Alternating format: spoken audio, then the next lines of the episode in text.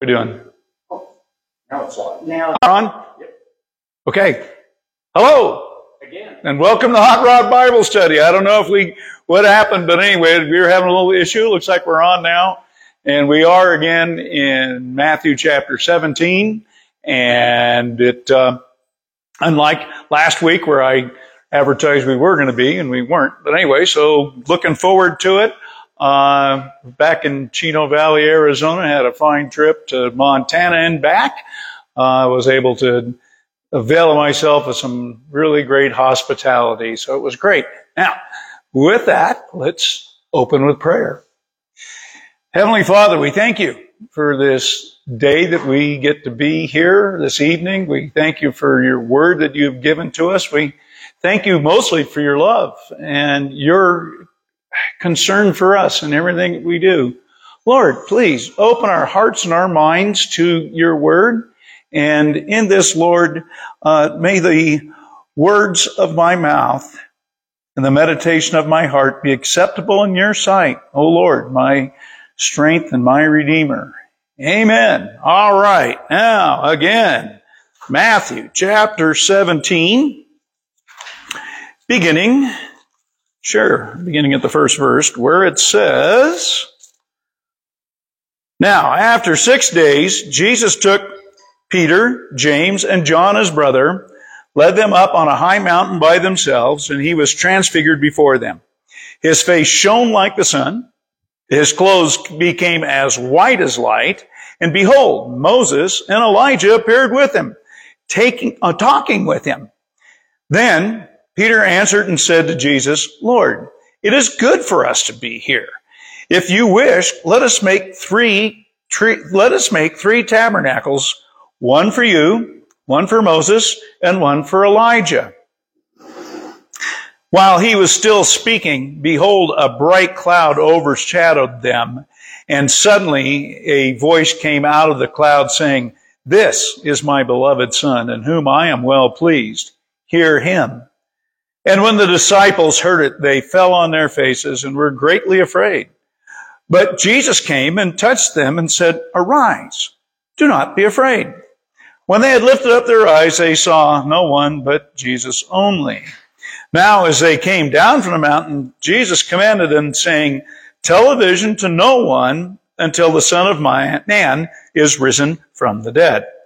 And his disciples asked him, saying, Why then do the scribes say that Elijah must come first?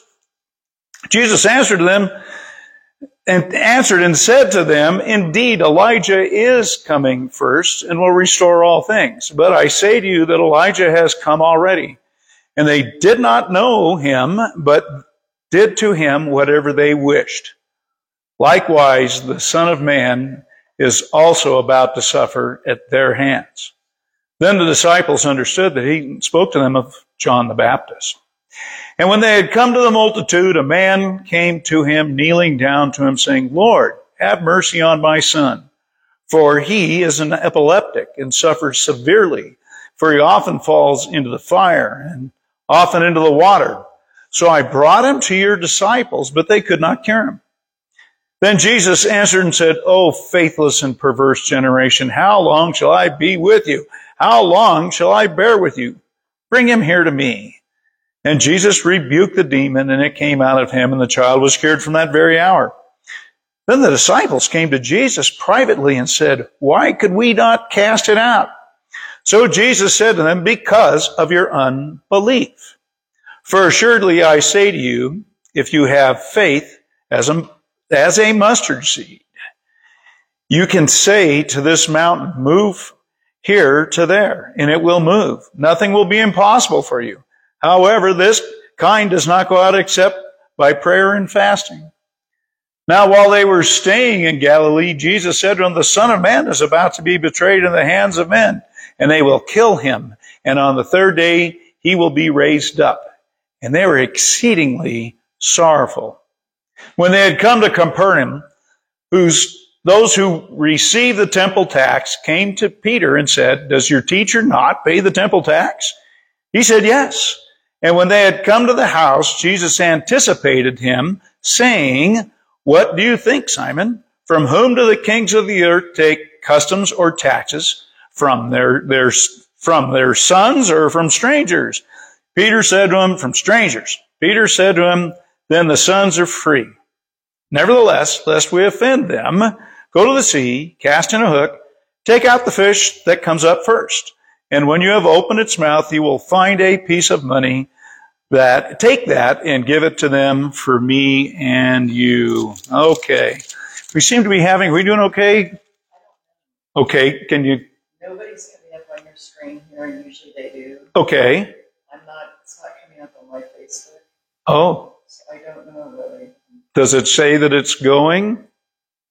Yeah, it says live, but there's, there's no. No response? Now, now Floyd just came out. Okay, okay. We're, we're just worried. We're, have- again, you know, we've had so many technical difficulties. We're just making sure everything's okay. Excuse me for, for, uh, checking out the, the, the producers here or just making sure that everything's going. Good.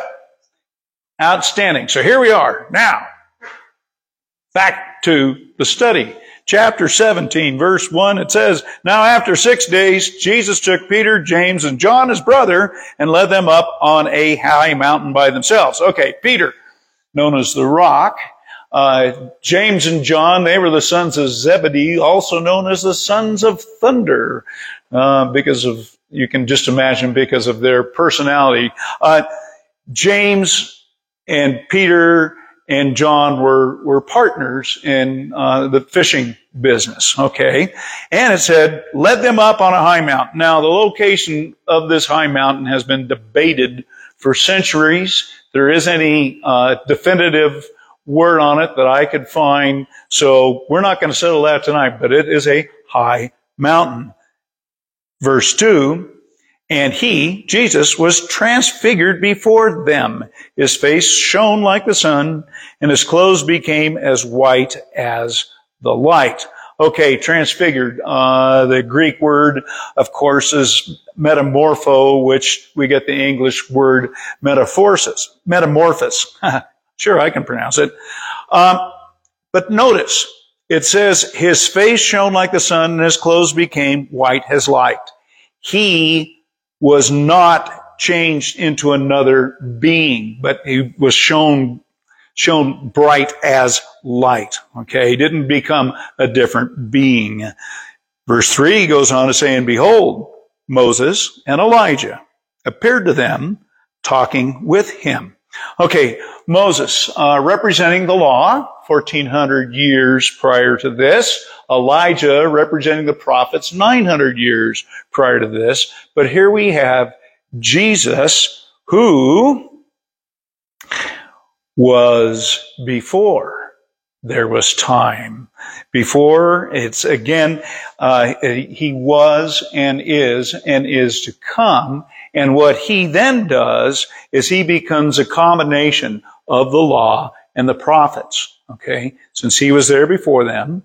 And here we have the law, we have the prophets, and we have God incarnate. Now, this is great. Peter answered and said to Jesus, Lord, it is good for us to be here. If you wish, let us make here three tabernacles, which are shelters, one for you, one for Moses, and one for Elijah. Now, again, our friend Peter has uh, opened his mouth before engaging brain. Uh, but I have to say, more than likely, he was a bit scared. I think I would be scared to see Jesus again transfigured and then also seeing Moses and Elijah. Wait a minute. These guys, again, gone 1400 years and 900 years respectively before. So you can just imagine this. Uh, but what he was doing, he was pretty much placing Jesus the same level as Moses and Elijah.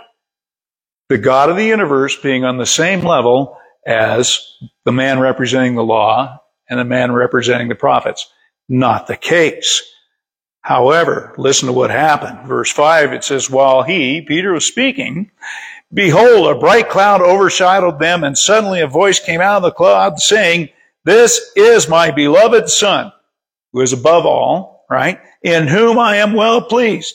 We've heard these words before. Remember when Jesus was baptized, the same thing happened.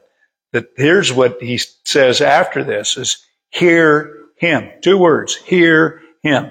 Don't be listening to anything else. And don't place him on a par again with the law and the prophets. So, when the disciples heard it, they fell on their faces and were greatly afraid. Interesting. They didn't fall on their faces and or be greatly afraid when they saw Moses and Elijah. They were just nervous, again, afraid, but not falling on their face, scared witless type of deal. Okay. Uh, but they did so in the presence of the Father. There's, there is the power. But in verse 7, Jesus came and touched them. You know, have you ever, the, the power of a, of a gentle touch, uh, quite honestly, it brings a sense of peace. I don't know if you've experienced it. I have had that when in certain situation and having someone place their hand on me, reassuring me, uh, probably more so as a child, have had it as an adult too. So you can imagine Jesus touching you. Can you, you imagine his touch? How that would again uh, bring you a sense of peace. And he says, "Arise and do not be afraid." You know, there's a lot of times when when in the presence of God, generally that's what says is, "Don't be afraid." You know, like when the actually when the angels came to the shepherds when when uh, the the night of Jesus' birth and said, "Don't be afraid." you would be seeing those guys. I think I'd be pretty afraid. But Jesus says, "Rise, do not be afraid." And when they lifted their eyes, they saw no one but Jesus only. Looking the same. Now, Spurgeon puts it this way looking as he did before the transfiguration. And he, meaning Jesus, being sufficient enough for time and for eternity. Wow, that's a, that's a pretty heavy way to look at that. Now, nine goes on to say, now, as they came down from the mountain, Jesus commanded them, saying, Tell this vision to no one until the Son of Man is risen from the dead. And what does this transfiguration do? This fulfills what Jesus had to say in chapter 16, verse 28. Assuredly, I say to you, there are some here standing who shall not see, taste death until they see the Son of Man coming in his kingdom. They saw Jesus transfigured. So that throws away that whole deal where people say, well, wait a minute these guys died and Jesus hasn't come back. No, this, this is the deal. He was transfigured. Now, verse 10. And his disciples said to him, why do the scribes say that Elijah must come first? Well, let's see what, what Malachi, the last book in the Old Testament, has to say about that. Malachi verse, chapter 4, verse 5 says, Behold, I will send you Elijah the prophet before coming before the coming of the great and dreadful day of the Lord. He will return the hearts of the fathers to, he will, re, he will turn, pardon me, he will turn the hearts of the fathers to the children and the hearts of the children to their fathers, lest I come and strike the earth, earth with a curse. Okay. Talking about Elijah coming. Now, what does Jesus have to say about this? Well, Jesus answers him, says, Yes, indeed, Elijah is coming first and will restore all things. But I say to you that Elijah has come. And they say, well, wait a minute. We just saw him in the transfiguration. Only, only three of them, remember, not all the disciples. I say to you that Elijah has come already. And here's the key. They did not know him. Just as these Pharisees and Sadducees and scribes and leaders of the church, of the, of the synagogue, I should say, uh, that just as they did not recognize Jesus as Messiah, they did not know him, but did to him whatever they wished. Remember what happened to John the Baptist. He was beheaded. Now, likewise, the Son of Man is also to suffer at their hands of the chief priests and the scribes. You know, Jesus point blank is saying, hey, I'm, I'm going to be put to death as John was. Verse 13, they say, then the disciples understood that he spoke to them of John the Baptist. It took a little bit here that, okay, all right, okay, John the Baptist is Elijah. Come in. Okay, now, here's a comparison. Elijah was noted as being full of zeal for God, so was John the Baptist. Elijah spoke boldly rebuke, rebuked sin in high places, as did John the Baptist. Remember, that's what got John the Baptist got his head cut off, was rebuking Herod and having his brother's wife. Not a good deal. Elijah called sinners and compromisers, compromisers to a decision of repentance. So did John the Baptist. Remember that word compromisers. We cannot be compromising in our faith. Elijah attracted multitudes in his ministry. So did John the Baptist. Elijah attracted the attention and fury of a king and his wife. Yeah, so did John the Baptist. Elijah was an austere man. So was John the Baptist. Back to the uh, fury of the king and his wife. That's that's Ahab and and and Jezebel. And remember, Jezebel uh, really brought Baal worship into the into Israel. And boy, she was after the after uh, Elijah took out the prophets of Baal, she was after Elijah to take him out. Now, back to it. Elijah fled to the wilderness. John the Baptist also lived there. Elijah lived in a corrupt time and was used to restore failing spiritual life. Same thing of John the Baptist. What did he do? He preached repentance. Okay? Repentance. Something that we need to think about for our own selves. Okay. Verse 14. And now they had come to the multitude. This is a continuing theme throughout Mark, Matthew here. We keep hearing Jesus being uh, there with the multitudes. And the multitude, a man came to him, kneeling down to him. This is a posture of worship. Okay.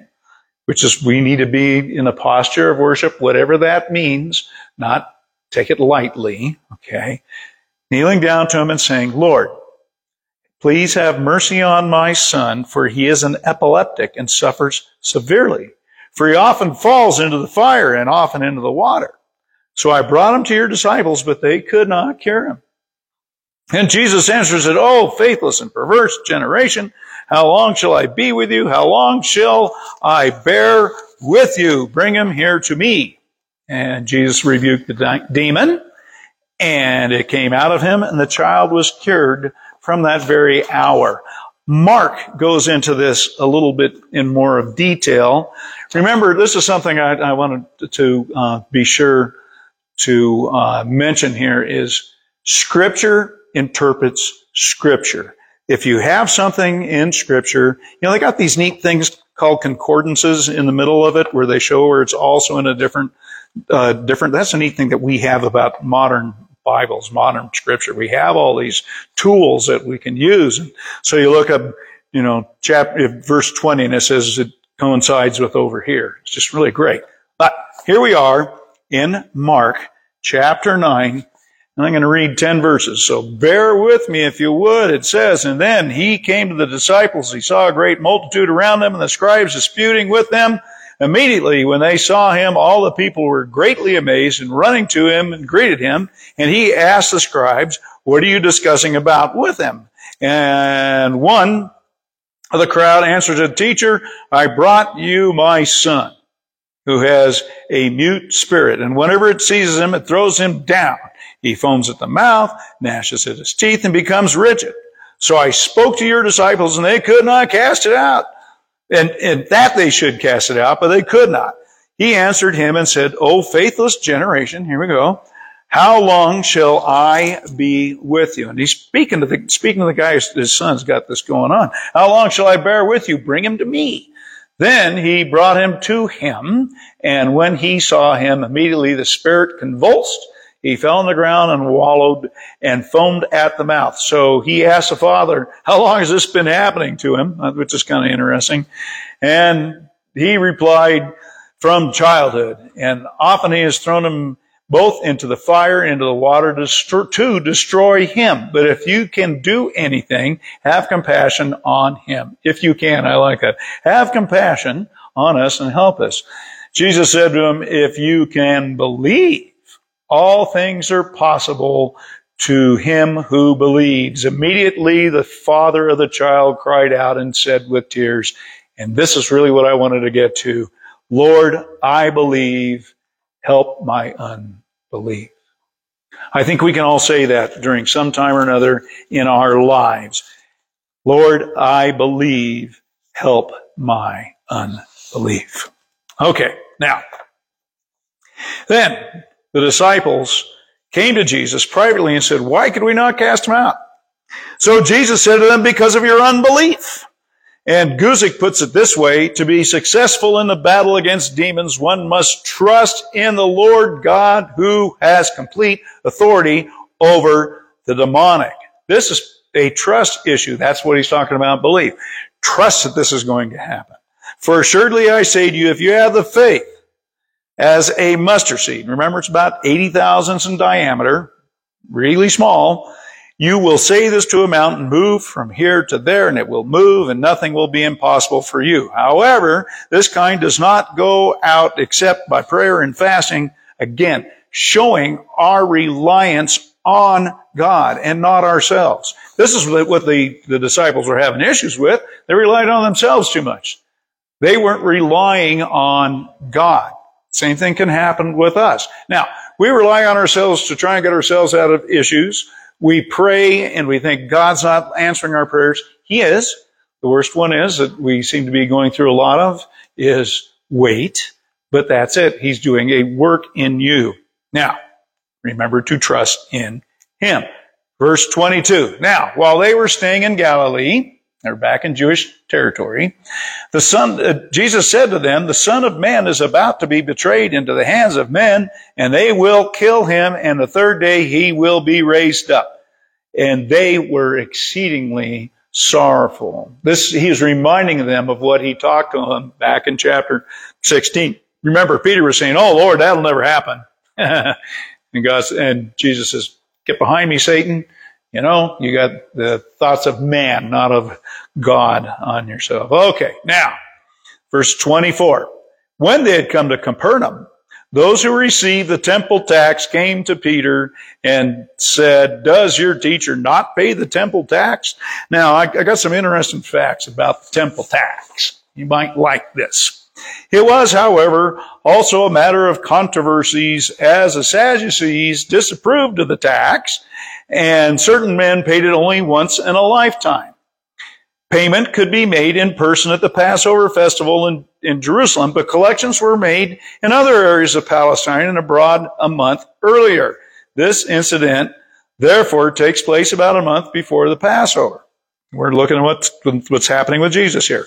After 70 AD, the temple tax was just the, well, pardon me, after 70 AD, when the temple was destroyed, okay, the, the Romans diverted this temple tax to the, the temple of Jupiter in Rome, after which it ceased to be a matter of patriotism and became another symbol of their subject, subjection to a pagan power. So here the Jews were paying the temple tax, temple gets wiped out, and the Romans make them pay it to a temple of Jupiter. Hmm. Okay.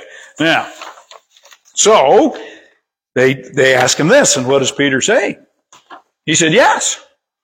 I'm intending to speak to Jesus about this a little bit later. Well, what happens? Well, when he comes in the house, Jesus anticipated what he was going to say. And what do you think, Simon? From whom do the kings of the earth take customs or taxes? From their sons or from strangers? And Peter said to him, from strangers. And again, the rabbis were exempt from the temple taxes. Okay. Jesus said to him, then the sons are free. Jesus referring to himself obviously as the son of God and us, okay, us as adopted sons and daughters in Jesus. Okay. What, he go, what does he go on to say though? Nevertheless, nevertheless, nevertheless, lest we offend them, go to the sea, cast in a hook, and take the fish that comes out first. Now, because of offending him, the, use of the Greek word scandalizen, that's probably not the way you pronounce it, but it looks German to me, uh, leads Barclay to write, therefore Jesus is saying we must pay so as not to set a bad example to others. We must not only do our duty, but we must go beyond duty in order that we may show others what they ought to do. That goes back to not doing something in front of somebody that will cause them to sin, but to go the extra mile. It's not, it's not, uh, nowhere in the Bible says thou shalt not drink. It does say you shouldn't get drunk. Doesn't say thou shalt not drink. But if you're around somebody who has a problem with drinking, maybe you ought not do that. You know, that's, that's the kind of thing. It causes your brother to sin, you ought not do it if it's not a problem for you. Okay. Now, the cast in the hook. Now, remember, Peter was a commercial fisherman and that they used big nets. They didn't go out there with their little spinning reel and a, and a single hook. So really what this is doing too is humbling Peter to cast out this hook. Okay. And to take the fish that comes up first. And when you have opened his mouth, you will find a piece of money. Now the Greek word for this is stater, which is the exact tax for two people. And what does Jesus say? Take that and give it to them for me and for you. Jesus does not put on any emphasis, put any emphasis on money. What did he say? Well, I guess we got to pay it. Well, we go back to, remember the um, Pharisees were trying to, to catch Jesus off guard by asking okay, is it right to pay Caesar tax? You know, and so Jesus says, well, let's take a look at a coin. Whose face is on it? Well, it's Caesar's. Well, give to Caesar what's Caesar's. He, he didn't, he placed no emphasis on money. But what did these religious leaders do? The scribes and the chief priests and the Pharisees and the Sadducees. They placed a lot of focus on money. Uh, what does that say for us? That says for us, in my humble opinion, is that if you get into a fellowship that that's what their focus is on, saying that you'll be blessed if you give this money to this ministry or something like that, man, I, I, I'd beware. I would beware. I know that, uh, I know that Billy Graham mentioned something about never asking for money, uh, and I kind of got to go along with that. It's not to say that those who are in ministry don't deserve uh, their their fair share. You know, they don't need to be, don't deserve to be supported. But if that's what the focus is on, the focus is on the wrong thing. The focus should be on Jesus. Okay, now I hope that clears up the uh, issue from chapter 16, where Jesus said, "There will be those of you who do not die before they see uh, Jesus, you know, the Lord coming in His kingdom," which He did. Showed them there. Um, I guess this is really an opportune time for questions, comments, or smart aleck remarks. I'm sorry for the seemingly goofy things going on with the uh, with the uh, broadcast this evening. I hope it continues to go well after we got things ironed out, and I hope that everything is going well in your household. Again, I thank you for your uh, attendance and thank you for being here and listening to some old hot rodder guy do his best to uh, bring the gospel message in a manner in which old hot rodder guys like me can can understand it. And it is my prayer for anybody who is listening, anybody in the sound of my voice, that uh, that if you have yet to uh, to receive Jesus as your Savior, to receive the gift that He is giving you, uh, I pray that your heart is opened. I pray that your heart of stone is replaced with a heart, heart of flesh, as it says in Ezekiel 36. And with that, may the Lord bless you and keep you. The Lord make his face shine upon you and be gracious unto you. The Lord lift up his countenance upon you and give you his peace. Amen.